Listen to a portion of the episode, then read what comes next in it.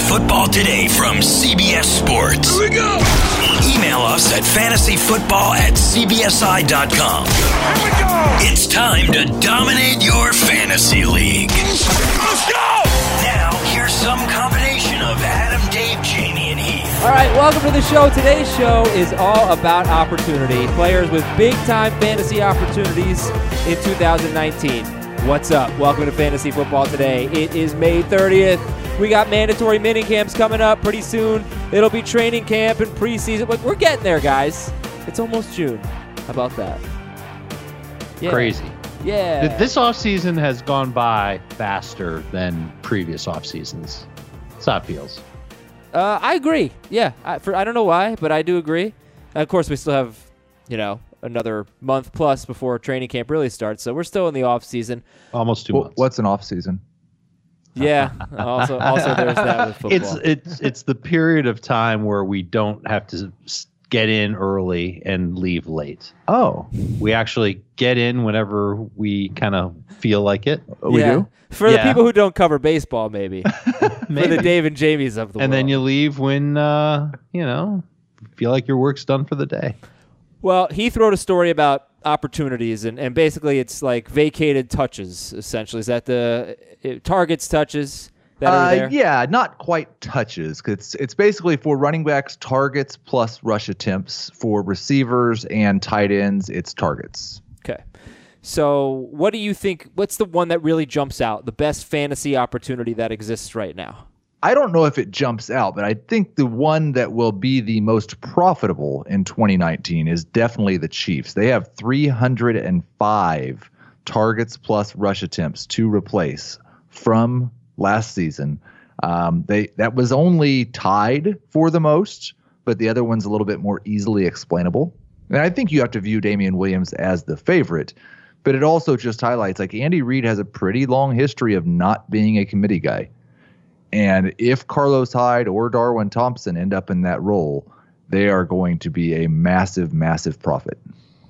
Yeah, and honestly, if Damian Williams ends up in that role, even if he's a third-round pick, he could end up being a massive profit, right? I mean, he could. He, if he keeps the job, he's probably going to be a stud. If if he plays sixteen games and is the lead running back, then yes, I'd say he's worth a first-round pick.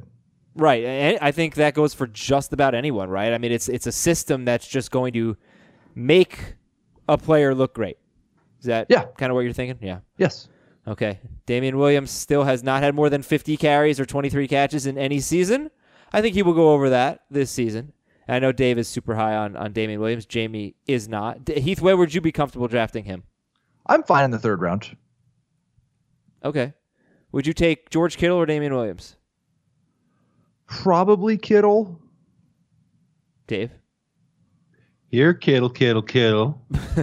Aaron, Look, I, I like yeah. Damian Williams a lot. Um, and I I intend, he's one of maybe four or five players that I intend on doing a deep dive on via film and maybe even talking to one or two people before the See, season starts. And I, I like when you do those, I really enjoy whatever you come away with. I don't know how much it matters on Damian Williams, other than if this deep okay. dive is going to tell you, can he hold up to a heavy workload? Sure. Because but, other than but that, that's it, part of it. It doesn't, his, his skill level, we know that he is above the baseline required to be a starting running back in the N F L. See, I'm not sure about that. At, we saw enough last year. I'm, I'd like to think that we saw enough last year, but I'm not sure about it, and I want to look and see.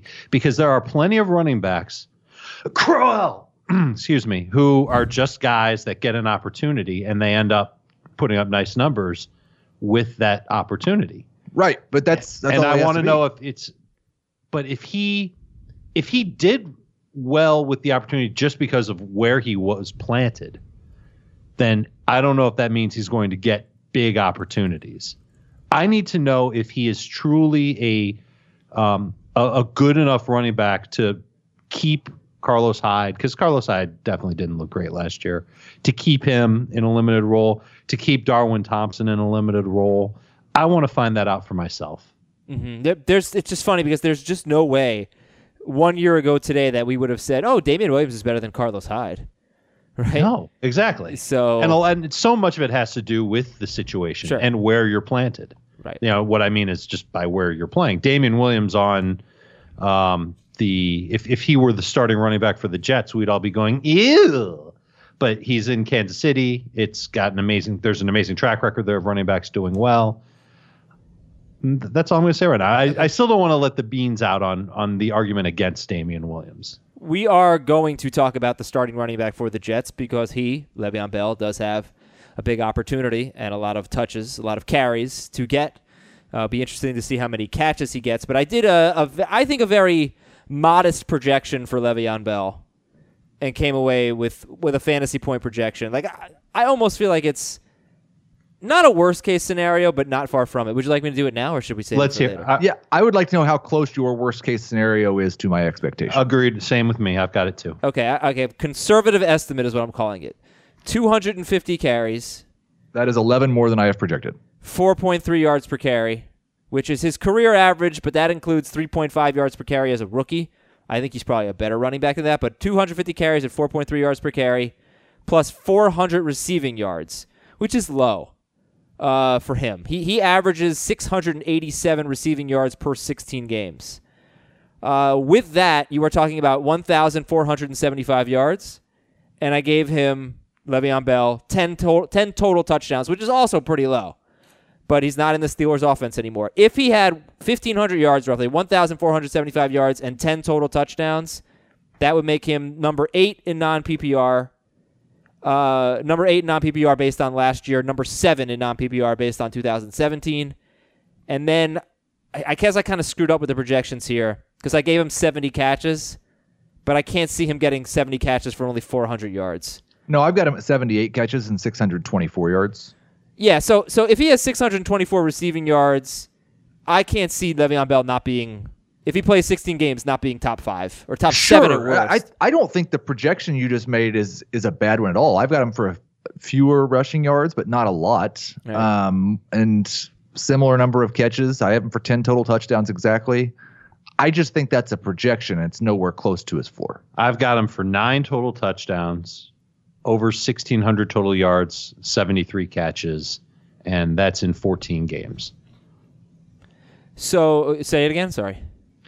Uh, over sixteen hundred total yards. Yeah. seventy-three catches, nine total touchdowns in fourteen games. That's a good year.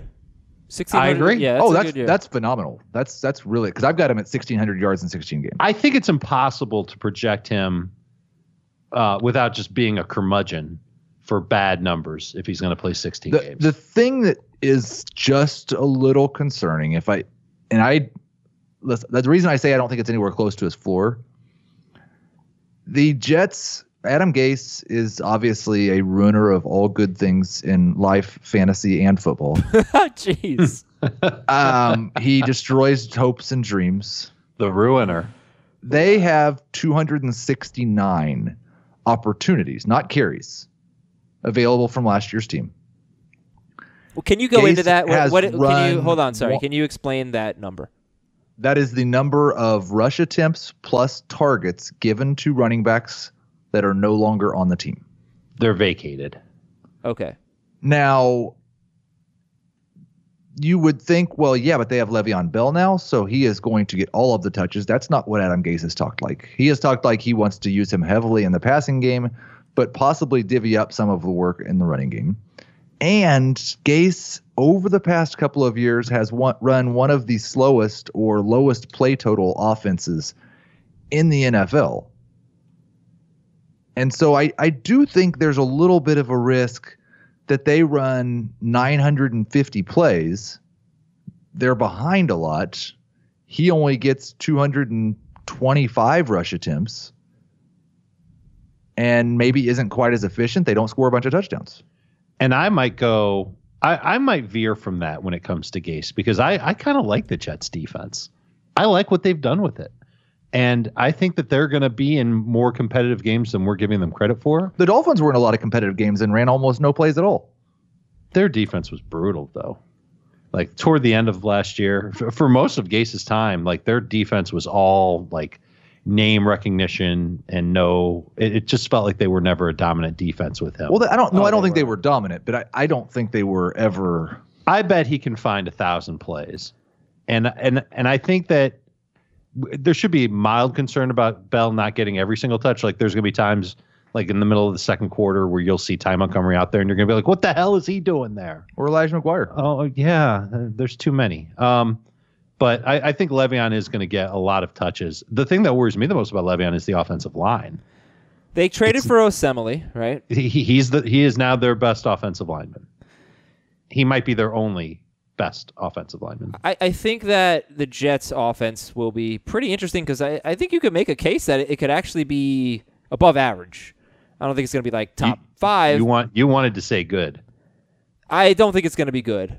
Top I think sixteen. It, I think it might be top twenty-four. I think it could be top sixteen. I think it could definitely be top like sixteen. sixteenth. I mean, the the Giants were top sixteen last year, or maybe they were seventeenth. The Jets can be better than that, uh, for sure. So you know, second. Uh, yes, they can. They, they, they don't have an Odell Beckham. I'm not sure they have a Sterling Shepard. They probably don't have an Evan Ingram. They. They have, but they have a quarterback. Probably isn't as good as Saquon Barkley. It's gonna be. It's gonna be about Darnold. Yeah. Right. I mean, that's and the hope. He might be better than Eli. Maybe. Does Robbie Anderson scare defensive coordinators enough to stack the box?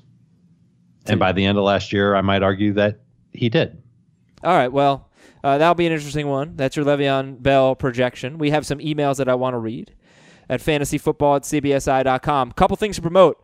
Okay, tomorrow we are going to air our very fun interview with Steven D'Souza, who wrote Die Hard. He also wrote Commando and Running Man, and you know we asked him about some of the lines in those movies, the, those Arnold one-liners. Uh, he had to split. Uh, I, Dave and, and Jamie and I, unfortunately Heath wasn't on, but Dave. And, oh, at one point he asked us if we had a bank, uh, if we all were involved in a bank heist, who of me, Dave, and Jamie would double cross the others. And we said me, but the answer is definitely Heath. I just wasn't thinking straight because Heath wasn't on the show. But so when you hear that, the answer is Heath. Um, sorry, Heath. Anyway, the interview was great. I'm going to air it tomorrow. It's about forty, forty-five minutes. I don't know. The Christmas stuff actually was like, wasn't even close to the best part of the interview. Just hearing this guy who has been in Hollywood for so long tell all these great stories. Talk about writing uh, for these megastars. You're going on too much. You got to save some of it. Don't tell him about how you tried to convince him that Commando is not an action movie. we we got into all the debates. It's I think it's something that everybody will enjoy. Everybody Let's will leave enjoy. It at if that. You Let's like movies, that. You will like it. Uh, there and if is you're some a longtime fan of the podcast, you'll like it. There is some foul language in there, and I plan on leaving it in as of now. But don't listen to it with your kids, I guess, if they're. I can't believe you curse that much. But the guy was just Steven was just so interesting, and uh, you know it was it was so fun. Okay, the other thing I want to tell you about is poker. It's that time of year again. The World Series of Poker is here, the fiftieth year of the most popular poker poker tournament in the world, and you can have a front row seat to the bracelet events with C B S All Access. Just go to c b s dot com slash poker.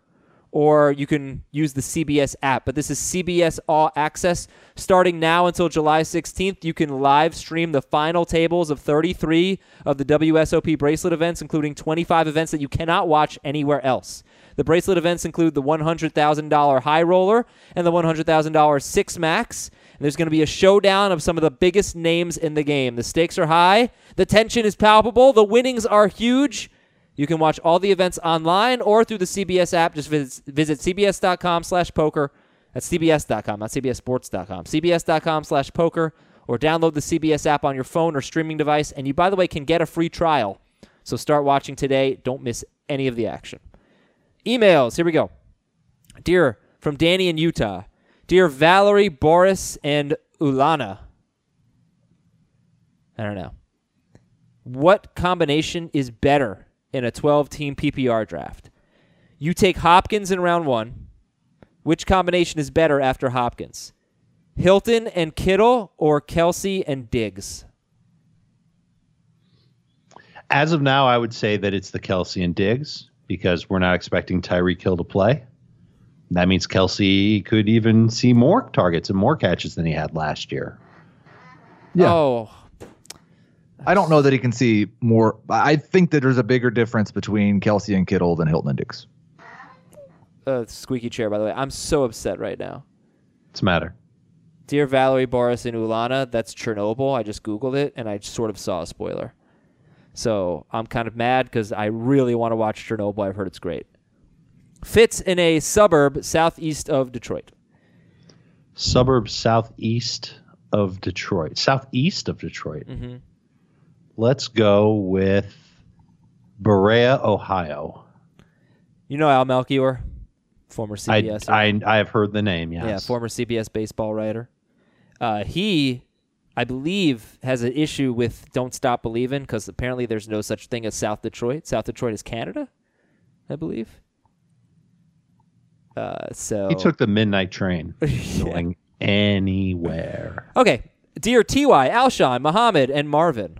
Hilton, Jeffrey, Sanu, and Jones. Oh, that would be the twenty twelve wide receiver draft class. Okay. Last year in my keeper league. All right, pay attention here. It's a good email, but there's a lot of moving parts. Last year in my keeper league, I kept three running backs and two wide receivers. With my first pick, I drafted a twenty-nine-year-old that would be thirty during the season, and I passed on Juju Smith-Schuster, hoping to get him in my second round of the keeper league, of the keeper draft.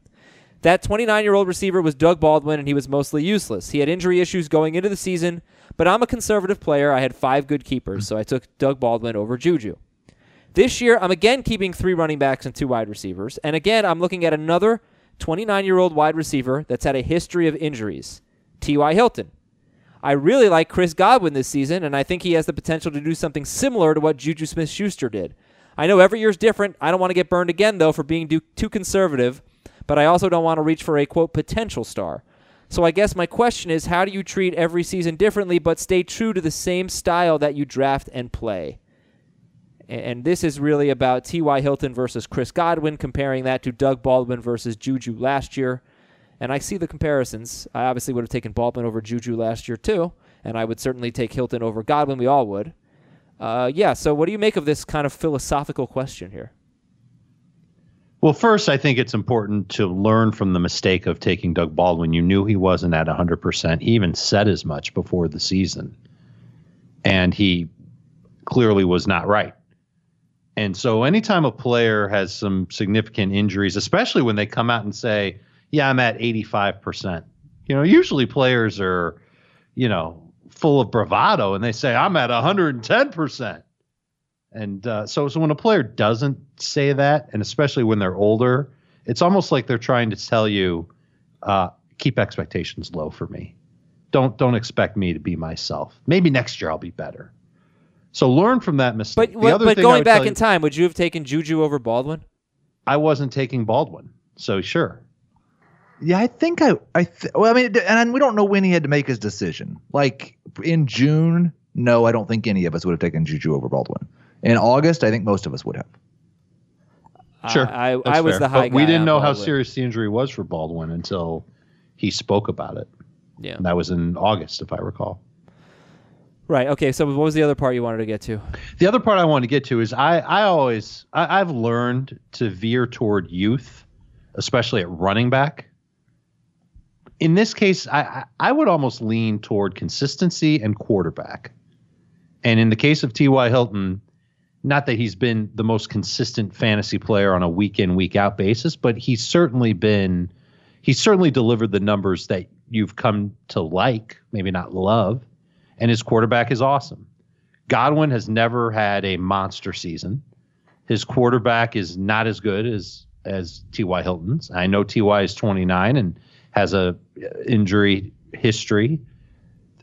He's played through it most of the time. He's been good most of the time. So I'm taking T Y before Godwin. I, I'm taking T Y too. I, the biggest thing I would say for me is don't try to, like, this is kind of similar to the, no, I drafted this guy two years ago and he was bad for me, so I'm not going to draft him anymore. And I, I you can't take it personally. Like, you've just got to evaluate things with a fr- fresh, clear mind.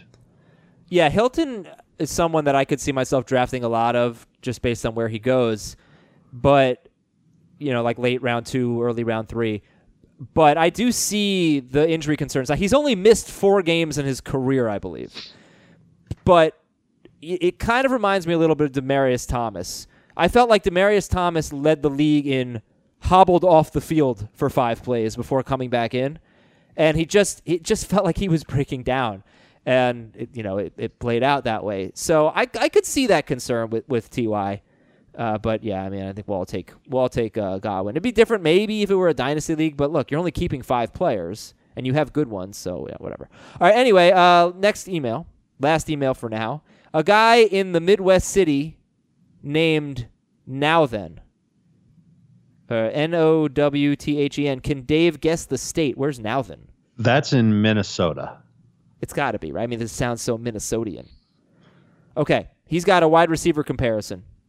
Here are nearly identical two thousand eighteen stats for two wide receivers and their two thousand nineteen Fantasy Pros rankings. Who are they? Why are they projected so far apart? Why is one projected to rise almost ten spots while the other projected to fall ten spots?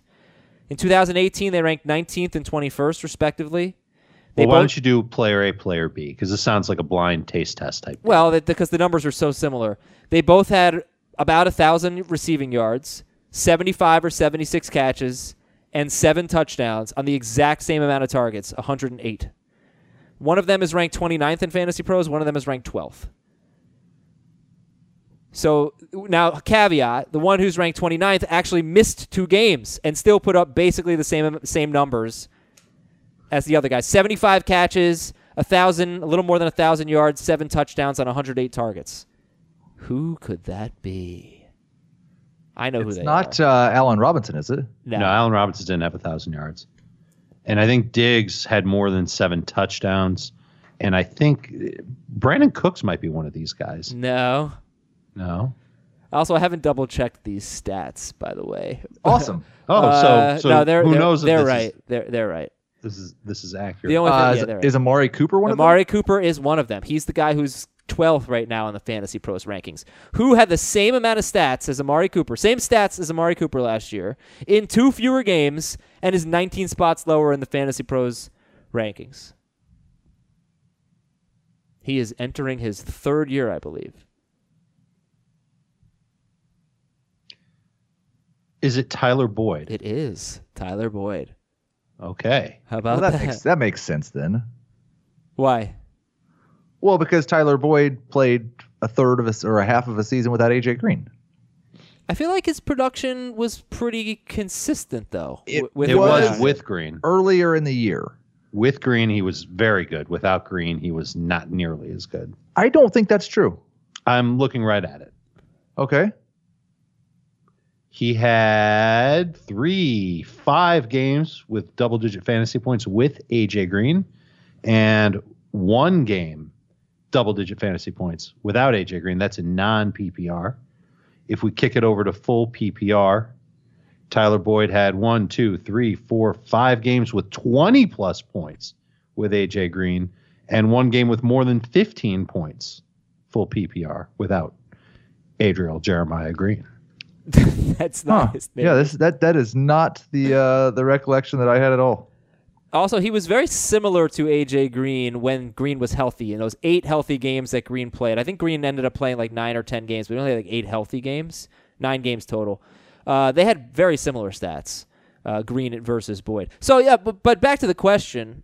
I mean, I think actually the more interesting thing is like it's Cooper with Dallas. You know, like Cooper. You got to throw out the Raiders stuff. He was terrible with the Raiders. He was reborn with Dallas, although he was inconsistent with Dallas, but he had I some mean, huge games. You almost can't tell when the Dallas game started and when the Raiders games ended. Really? You can't. He had. I'm so I'm on the same spreadsheet that I was looking at before Tyler Boyd, where I've got the measurements of how many fantasy points okay. they had. He had two games with twenty plus fantasy points in Oakland.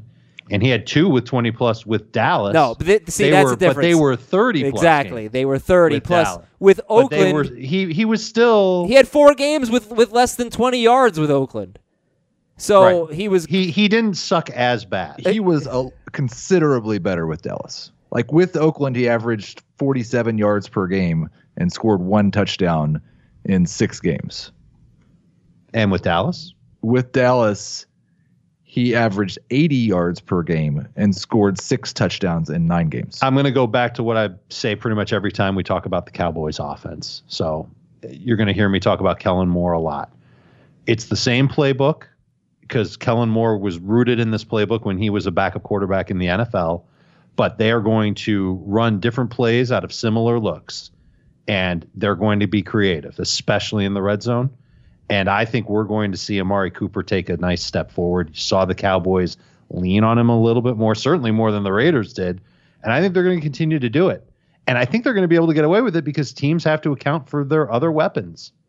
They've got Ezekiel Elliott, who's proven now to be a good pass catcher out of the backfield. They also have to account for both Zeke and Dak running. They've got Randall Cobb in the slot. I don't care what you think about Randall Cobb, and I don't think you're going to draft Randall Cobb, but he's going to be a slot option for them. Gallup on the other side of the field is going to deserve a little bit of attention. And they're going to use their tight ends. They're going to have at least one tight end on the field all the time. If yeah, and play action, that, that tight end's going to be out and moving around, and it's going to be hard for the for defenses to double team Amari Cooper, and I think the Cowboys will use that to their advantage. As long as he's just what he was with the Cowboys last year, he's a top five wide receiver. He would have finished as a top five wide receiver based on those averages. His, is that what you're saying? Yes. And and that's not even that's fact, incredible. But but the thing is, like, there's so many things. He's so interesting because with the Cowboys, what did he play? Nine regular season games. Yeah, eleven games total. With the Cowboys, nine regular season games, he was under he was thirty-six or fewer yards in four of them without a touchdown. So he and like hmm. thirty points against Washington, thirty-eight in P P R, thirty-nine against Philadelphia, forty-nine in P P R. He made he made his mark on those two games. But then you throw in the postseason, and he had two good playoff games. He had seven catches for one hundred six yards against Seattle and six for sixty-five and a touchdown at the Rams. So he's you know look he's been a confusing player. But just to sum it up. Does Amari Cooper deserve to be ranked well ahead of Tyler Boyd? Yes. Absolutely one hundred percent yes. I've got them seven spots apart. We're going to take a break on fantasy football today. When we come back, news and notes, and then Heath gets into the opportunities for some relevant fantasy players right after this. What's up, everyone? I want to tell you about a car that you are going to love. Check it out. The all-new Hyundai twenty twenty-four Santa Fe is equipped with everything you need to break free from the dull work week and embark on an adventurous weekend with your family. The all-new Hyundai Santa Fe's features like available H-Track all-wheel drive, standard third-row seating, I love that, available dual wireless charging pads ensure that you can take on any adventure. So let's say you're ready to take the family on a camping trip or something like that. The Santa Fe is perfect for you. You've got all-wheel drive. You can load everyone up in the third row. It's time to start being adventurous, and you need the right car, and that's the Hyundai twenty twenty-four Santa Fe. Learn more about the all-new Hyundai Santa Fe at Hyundai U S A dot com. Call five six two, three one four, four six zero three for complete details. Some news. Charles Robinson of Yahoo reports the N F L will likely review Ezekiel Elliott's Las Vegas incident. And I was actually wondering if Heath wouldn't mind telling us why he was handcuffed and not arrested. You, you mentioned that that had happened, but I never asked for the story. Would you like the full story? How long is it? Do you know the full story? Oh, no, why I was handcuffed and not arrested. Oh, why? Oh, I thought you meant why Zeke was at the Electric Daisy. I thought you were at the Electric Daisy Carnival. Um... I was uh, sixteen, seventeen, and um, it was mostly not that big a deal. I was going ninety-three miles an hour in a fifty-five mile an hour zone. Jeez. And I've done that. The police officer pulled me over and was very upset with me and took me behind the vehicle and handcuffed me. And uh, I started crying. And he thought I was crying because I, because I was getting arrested. And I said, no, that's not it. The uh, young female that's in the vehicle with me, her dad is the uh, president of a local motorcycle gang. Is that true? Yeah, one hundred percent true. And this uh, this this guy was well known by the uh, police department. And uh I told him his name, and he went up and asked her if it was true, and he let me go because uh, he was afraid of what would happen. Wow. Her dad found out that I was going that fast with her in the car. Oh, my God. Uh, oh, oh, he was afraid for you. Yeah. Oh, I thought he was afraid for himself. No, I got the ticket still. I, I had to, uh, yeah. I had oh, to go through wow. several things, but yeah. Wow. That was why. Oh, my God. That is a good – That you have great stories, man. You – Like, I okay, don't ever drive that fast, people. Like, no, it was really dumb. You yeah, shouldn't do that. But Heath, yeah. Heath has very scary stories in there, lessons of what not to do. Detroit offensive coordinator Darrell Bevell said, quote, "We'll always be about running the football." Does that get you excited? No. Didn't did we have a discussion last year on the podcast about how the Lions were talking about wanting to be run heavy, and they always talk about wanting to be run heavy? I'm sure we did. I, sounds, I believe we did. Sounds familiar. Were they run heavy? Um, I don't have it in front of me. I, I, I my guess would be no. I can tell you. Let's race. Okay, I'm clicking. Oh, I clicked the wrong thing. This is bad. Next news We're item. Going ninety-three and a fifty-five. Uh, next news item. Deontay Foreman says he's healthy and he has something to prove. The man is motivated. Um, good. He's he's becoming a good back half of the draft. Come on, come on, come on. Pick to speculate on. Come on, come on. Why is this taking so long? You still don't have it? Attempts I'm per game. I'm going by run percentage. The Lions were at forty-four percent, which is relatively... That's pretty low. That's fifty-six pass. That's eight, yeah, they were eighteenth um, in rush attempts. What's that? eighteenth in rush attempts. In terms of like run heavy, they were fourteenth, so right at league hey. average. No, it's above league average. Well, okay. Right, yeah. New Orleans signed Javoris Allen. Does he factor in? No. Okay. Marcus Mariota plans to play at a heavier weight than last year. Does that factor in? No. New England tight end Ben Watson is facing a four-game suspension. Is that? Yeah, I, I'm looking up something on Corey Davis, and according to Sports Info Solutions, seventy-four percent of the targets headed Corey Davis's way were uncatchable last year. That does wow. not seem normal. That's bad. Yeah, that's that's trouble. Uh, does the suspension for Ben Watson make you more excited about Austin Zafarian Jenkins? No. No, we'll talk about why in just a little bit. Oakland oh. signed Richie Incognito, offensive guard Richie Incognito, to a one-year deal. I don't see how Oakland could have any problems this year in their locker room. I w- if you could overlook it for a second, their offensive line is actually yes. pretty good. Yeah, because Incognito, if he's still the same football player, If he's, al- if he's allowed to play football. It, it, there's so many like things, qualifiers when it comes to Incognito. But if he's still the same type of blocker that he was when he last played, it's a good get for the Raiders, and it's a good get for Josh Jacobs. Yeah, they're going to have perfect locker room chemistry for sure. San Francisco pass rusher Nick Bosa, second pick of the draft. He hurt his hamstring. He was injured last year, so. Ugh. Jacksonville signed Terrell Pryor. Is he automatically the best wide receiver and quarterback on the team? Neither. No. Yeah, that no. joke would have been better last year. Baltimore owner Steve Bisciotti said wide receiver Chris Moore could be a breakout candidate. That's he's like the third Ravens person who matters who's talked up Chris Moore. Harbaugh I'm, I'm did more. Uh, Harbaugh did, and uh, I don't. Maybe maybe no one else did, but but the owner he's, counts. He's, for he's two one people. to watch in training camp. All right, Chris Moore. Trey Burton had surgery for a sports hernia. He's expected to be ready for training camp. Can and, I give you an ex-Ravens player to keep an eye on in training camp? Yeah.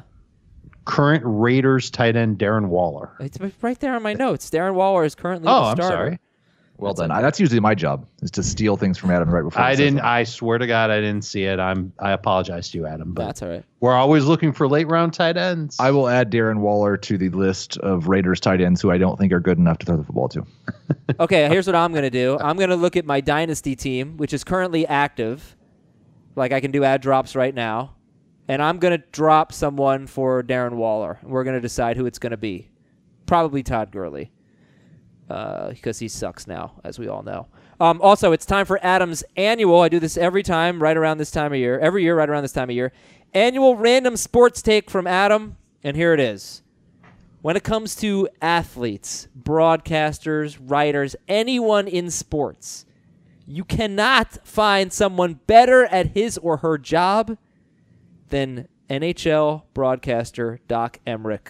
The man is the most legendary broadcaster that I have ever heard. And I enjoyed watching the Stanley Cup Finals last night. Um, I can drop... Ooh, I can drop a lot of guys. I can drop Isaiah McKenzie, Blake Jarwin, Hayden Hurst, and I won't drop him. Josh Adams, Jeff Wilson. I could drop Jeff Wilson. You could drop Jeff Wilson. Is that who I should drop for Darren Waller? Yeah, I guess. Can you believe this team went to the finals last year? My starters are actually good, I promise. All right. Here we go. You guys, are, you're not watching enough hockey if you didn't react to uh, what I said, by the way. No, you're, you're just not reading what I sent you on G Chat. Okay, let's see what David's, Dave, David Dave said. Yes, he, Doc Emmerich is better than everyone, Dave. He is better than ever. He's the best. He's the best broadcaster I've ever heard, by far. Eh, not by far. And now the best I've ne- I've never heard. He makes hockey great. Like I don't even like hockey, and he's amazing. Uh, all right, Heath's opportunity article. We talked about the Chiefs. We talked about the Jets. What else would you like to talk about? Um, I think we've talked about the Bears plenty, right? I should mention that the team that's tied with the Chiefs for the most opportunities available is the Jacksonville Jaguars because of the time that Leonard Fournette missed and because of the absence of T J Yeldon in the passing game. The funny thing is, I don't feel like they brought anyone in that's going to be very good in the passing game. And I think that creates an opportunity, and there's plenty of risk with Fournette. But if he were to stay healthy and not be a jerk face, I do think there's an opportunity that he has an enormous breakout. Yeah, we actually talked about this on our previous show. I, I said five things that I could see happening. One of them was Leonard Fournette leads the N F L in carries. So, yeah, would have to stay healthy and stay behaved. So I don't I don't necessarily believe the carries part because I don't think Jacksonville is going to be one of the most run-heavy teams this year. But we've talked about and argued about that plenty. Well, I, that would probably just depend on how good they are, right? Defensively and whatnot. Well, they're going to be good defensively. Yeah, okay, well... I, but I think if Jacksonville's good, they're going to do it by running the ball. They, I just don't understand why they would go hire an offensive coordinator who got fired in the middle of the year last year on a playoff contending team because he refused to run the ball as much as the head coach wanted to. But that I know exactly had, why that guy they hired had Cousins. Him. Because they want to throw the ball more. They wanted to get a coordinator that would uh, assimilate easily with the quarterback that they were going to get in free agency. They knew that they had a good chance of getting Nick Foles. They wanted a, a coordinator that could run an offense that Foles already is familiar with. I don't think you hire that coach if your plan is to run the ball fifty-five percent of the time. But I don't even know if they thought that much of it other than Tom Coughlin getting his nose in, in uh, DeFilippo's face and saying, listen, you're going to run that ball a lot. And DeFilippo say, yeah, sure, whatever you say. Uh, Mike Zimmer tried that last year. It didn't work. And they were not really one of the most run-heavy teams last year. No, they weren't because they, they were bad. They couldn't. But the year before, they led the N F L in rush, rush attempts. Does it, does it bother you that in twenty seventeen, Fournette was averaging twenty carries a game, and last year when he played, it was down to sixteen point six? No, because we went through this. No, Dave, to me, it doesn't. Because when we went through this yesterday, I think the story that I see personally is that when he... When he came back from injury, they ran the hell out of him three straight games. In one of those games, he got ejected, and he still had eighteen carries. But he was like probably going to be like twenty-four carries per game in those three games. Then he got ejected. Then he fell out of favor, and the carries went down. But there's no doubt in my mind that, that when they were trying to make their push, you know, they were obviously having a terrible season. They rode Leonard Fournette. It's all they could do. And then they changed quarterbacks, and they went away from Fournette because they were down on him. But the they were good in two thousand seventeen, and the Jaguars led the N F L in rush attempts. I don't. I just don't see how they can be good without being a run-heavy team. I don't think they have the passing game for it.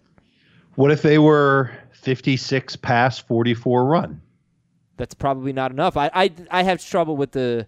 I mean, could you tell me what they were pass? If there's run a thousand plays, then it's five hundred sixty pass plays and four hundred forty run plays. They ran five hundred twenty-seven times in two thousand seventeen. Last year they had five seventy one and four oh eight, I believe. Yeah, I, I think that I think they're okay. So how many plays did they run in two thousand seventeen? Is this interesting to anyone? What did I say? Five seventy one rushing, and they had they had uh, five twenty seven so uh, passing. So a little, so like fifty-two, fifty-three percent, something like that. Fifty two. Mm-hmm. I think they run the ball as much or more than they throw if they're if they're good. If they can, you know? If they're trailing, then they can't do that. Okay, sorry. Heath... Uh, He's hey, worth that third-round risk. Heath, let's talk about the Bears. Because in your story, you, you mentioned that you based on what you've read, you know, you don't see Tariq Cohen picking up a lot of the slack on the ground, right? No, I don't think he's going to increase his workload on the ground. I do think they may throw it to him a little bit more. Maybe he has five or ten more carries, but not significantly. And so there's two hundred eighty running back opportunities vacated by Jordan Howard. Um, and it's basically going to come down to Mike Davis and Dave Montgomery. I think Montgomery should be the guy to take that. I'm a little bit gun shy just because of what we saw with Rashad Penny last year. So Montgomery's going to have to show in camp that he's ready to play in the N F L. But assuming that he does, he's like, we've seen Jordan Howard be a top fifteen running back in this offense with Tariq Cohen there. I, I think that there's absolutely top twelve possibility because I think Montgomery's better than Howard. Howard had one thousand total yards and nine touchdowns last year. That was Matt Nagy's first year calling plays in Chicago. And Howard, and they liked Howard so much they traded him for a sixth round pick. Now, if you got that, if you got that out of David Montgomery, and even ninety percent of that out of David Montgomery, I think you'd be a pretty happy fantasy owner. Let's go to the Falcons. Skip the Ravens. We've talked about that a lot. Please read the story because there are a lot of teams that we won't get to today. The Falcons, with Tevin Coleman gone, they have two hundred thirty-four running back opportunities. Do you think Devontae Freeman, well, how many carries a game do you think he gets? Because they obviously have Ito Smith. They also drafted Kadri Allison. How many carries a game do you think Freeman gets? Somewhere between twelve and fifteen. Ooh, that's not a lot. I was going to go a little higher. fourteen point one is what I have him projected for. I think that's safe. I think that that could be right around where he lives with a couple of weeks mixed in where he's higher than that because they're winning and he's fresh enough and they're comfortable giving him close to twenty touches. But that's, I don't think he's going to get twenty touches on the regular. So over sixteen games, fourteen, what did you say? fourteen? I've got him at two twenty-six over sixteen games. All right, well, that's exactly, I mean, at two twenty-seven. You've got him for sixteen games. I don't project injuries. Oh. I might lower somebody in my rankings because I think they're more likely to get injured, but I don't know how in the world I would go about projecting injuries. Okay. So two twenty-six. He had uh, Freeman had two hundred twenty-seven carries in two thousand sixteen, and he had a great year. I want to say he was like maybe the number eight running back or something like that. All right. Or is that the year he was the number one running back actually? Um, it might have been. He was an animal that year. So, uh, but he also had fifty-four catches. No, I think the year before he was the number one. But he had two great years in a row. Yeah, so how many catches do you project him for? thirty-four. Mm, see, that would be I, a little I bet he could do a little bit. If he plays sixteen games, he's he's going to beat that for sure. I bet he averages around two and a half per game. All right, you know what? Actually, two hundred twenty-six carries and forty-five ca- catches, whatever, forty, whatever. Would, for where he's going, round four? You yes, if if he hits those numbers, he's gonna he's gonna be great. I I would think. Yeah, I think he'll be a a fine number two running back. I don't see anything other than injury holding Devontae Freeman back. Um, I I might sure. agree with that. I and I'm not the biggest Freeman guy for fantasy. I'm probably not going to draft him in a lot of my leagues because I am worried about the injury. I'm not too worried about Ito or Allison playing well enough to take him off the starting job. No, know? I don't think he's going to lose the starting job. It's just that the upside isn't probably as high as it was. Like, I don't think he could actually be the number one running back again. Correct. I, I, I'm more comfortable taking Fournette in round three than I am Freeman in round three. I don't know if that's any big shakes. Um, there's a part of me that wants to take Tevin Coleman ahead of Devontae Freeman. Wow. Because I think that he's the best running back in San Francisco. I think he's in the same situation, though. I don't think he's as injury-prone as Freeman. I think he's got to worry about Breida and McKinnon taking work away from him, and that's definitely going to happen. But I could see Coleman scoring lots of touchdowns. Okay. Freeman might, too, but he's got to stay healthy. Oh, yeah, well, that he that I assume he will. I assume that because he, they've they've always consistently used him very much in the red zone and inside the ten-yard line, Devontae Freeman.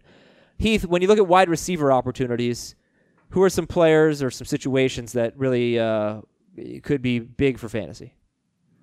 I think you start with the Raiders because it encompasses both wide receiver and tight end. They threw the ball on a percentage basis to their receivers less than just about any team in football last year. I think they may have been the only team that was below, or the Eagles were the only team below fifty percent of their targets going to wide receivers. The Raiders were the second lowest, and that's because Jared Cook and Jalen Richard got all the targets.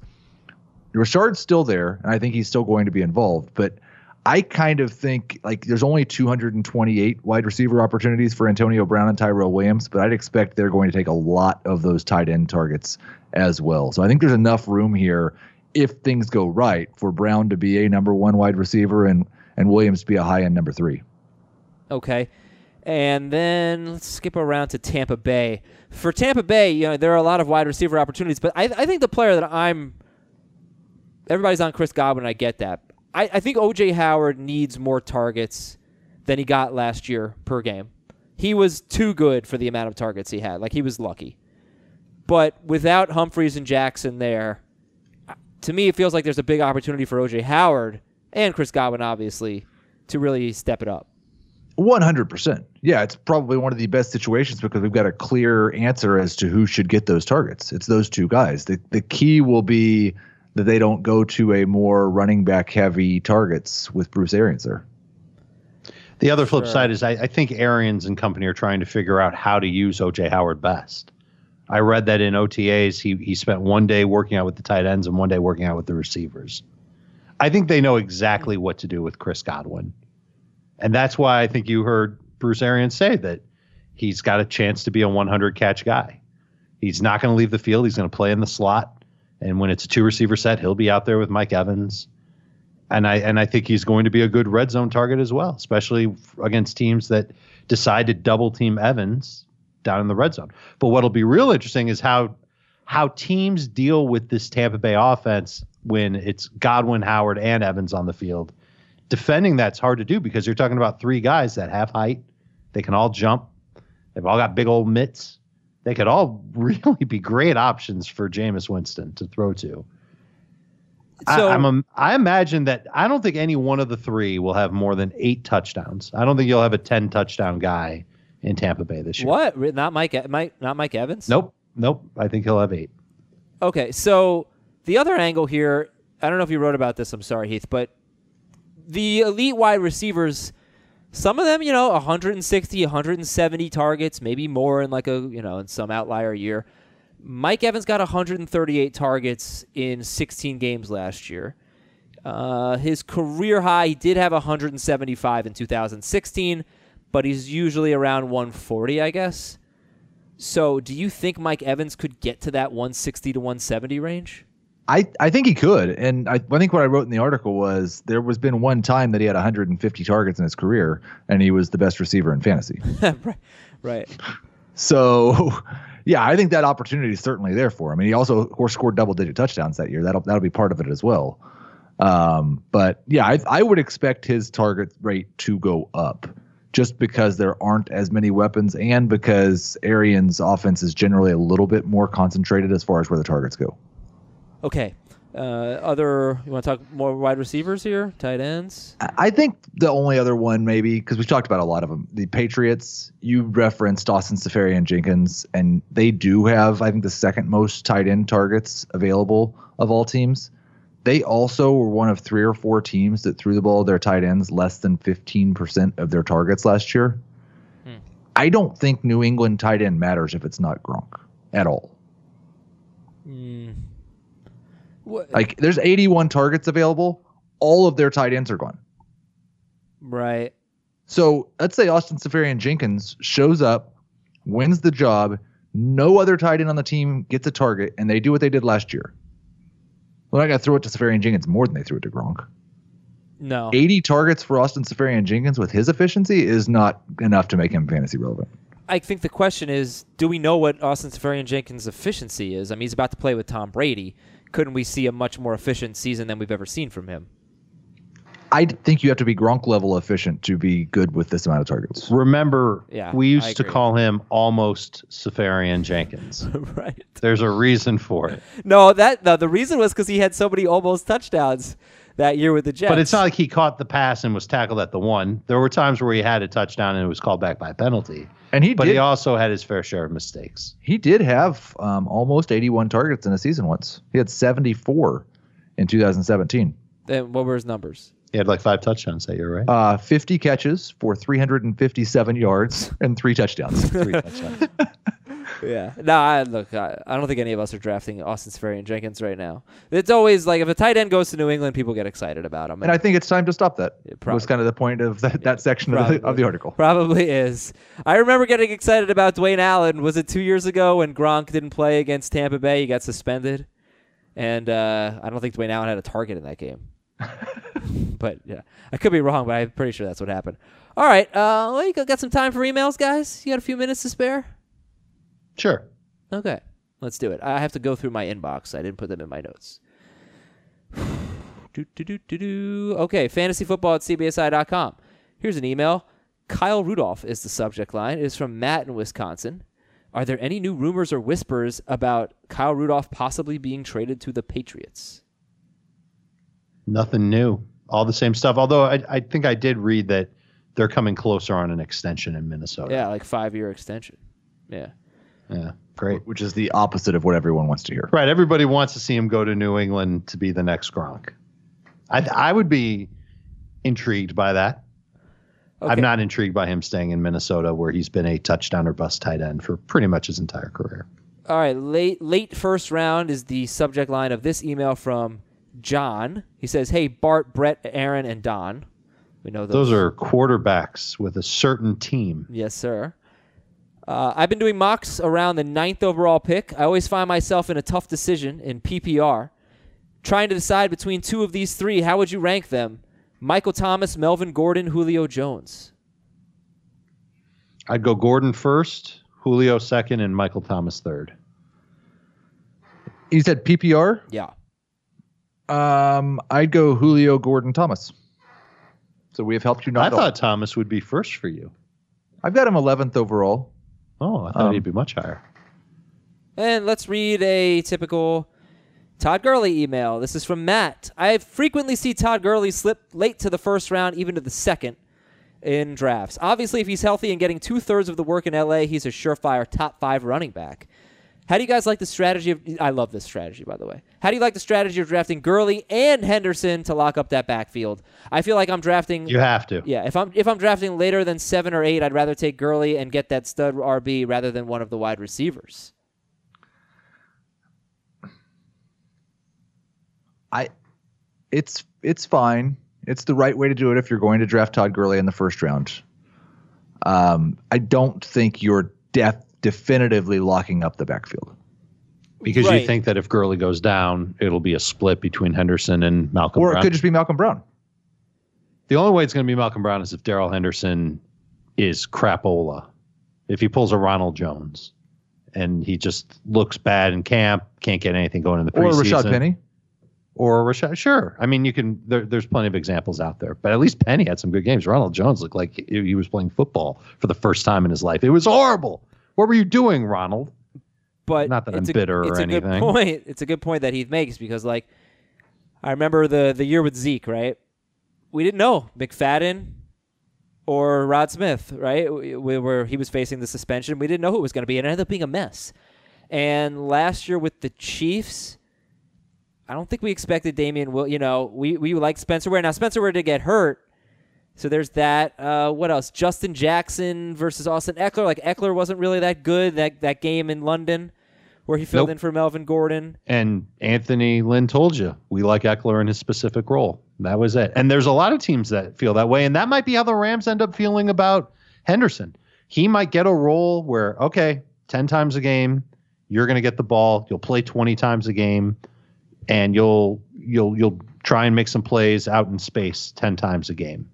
And it might not change when Todd Gurley gets hurt or when they decide to rest Todd Gurley. when? But if he ends up going, if Henderson ends up doing well on those ten plays, and then Gurley misses time or it's a blowout, then the game, they'll give Henderson some opportunities then, I bet. They'll see what he can do.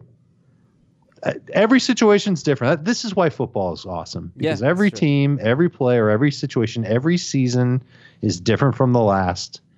It's it's hard to just, you know, cookie cutter them in one yeah, way or yeah. the other. But to answer the question, yes, if you're drafting Todd Gurley, I think you've got to go to round eight to get Henderson. I don't think you can yeah, wait re- till round reach, nine. Reach if you have to, because it's important. I think you have to. Yeah. But I, I just think I would rather draft one of the elite wide receivers than dedicate a first an, first round pick and an eighth round pick to the situation. Well, First, we are... But then you risk not getting Gurley. Yeah, I'm fine with that. We We're fine done. with that, but if you want to have Gurley on your team, the the real thing here is to try and get Gurley on your team at a depressed value, and then go after Henderson. Yeah, and, and like you're not gonna, overall you, might be you, depressed value for him. You shouldn't want to get him in the top five. And I think most people listening that will agree with me that unless things change and he's out there running around in training camp, we're not going to really want him until middle of round two, mm. late round two. I don't know. I don't know. I feel like I'm going to be the high guy, but I'm not sure. We'll see. We'll, we'll have to see. A lot, lot of ball game left, Adam, to yeah. see how he ends up faring this July in camp. Because so, I, I, I mentioned this on H Q.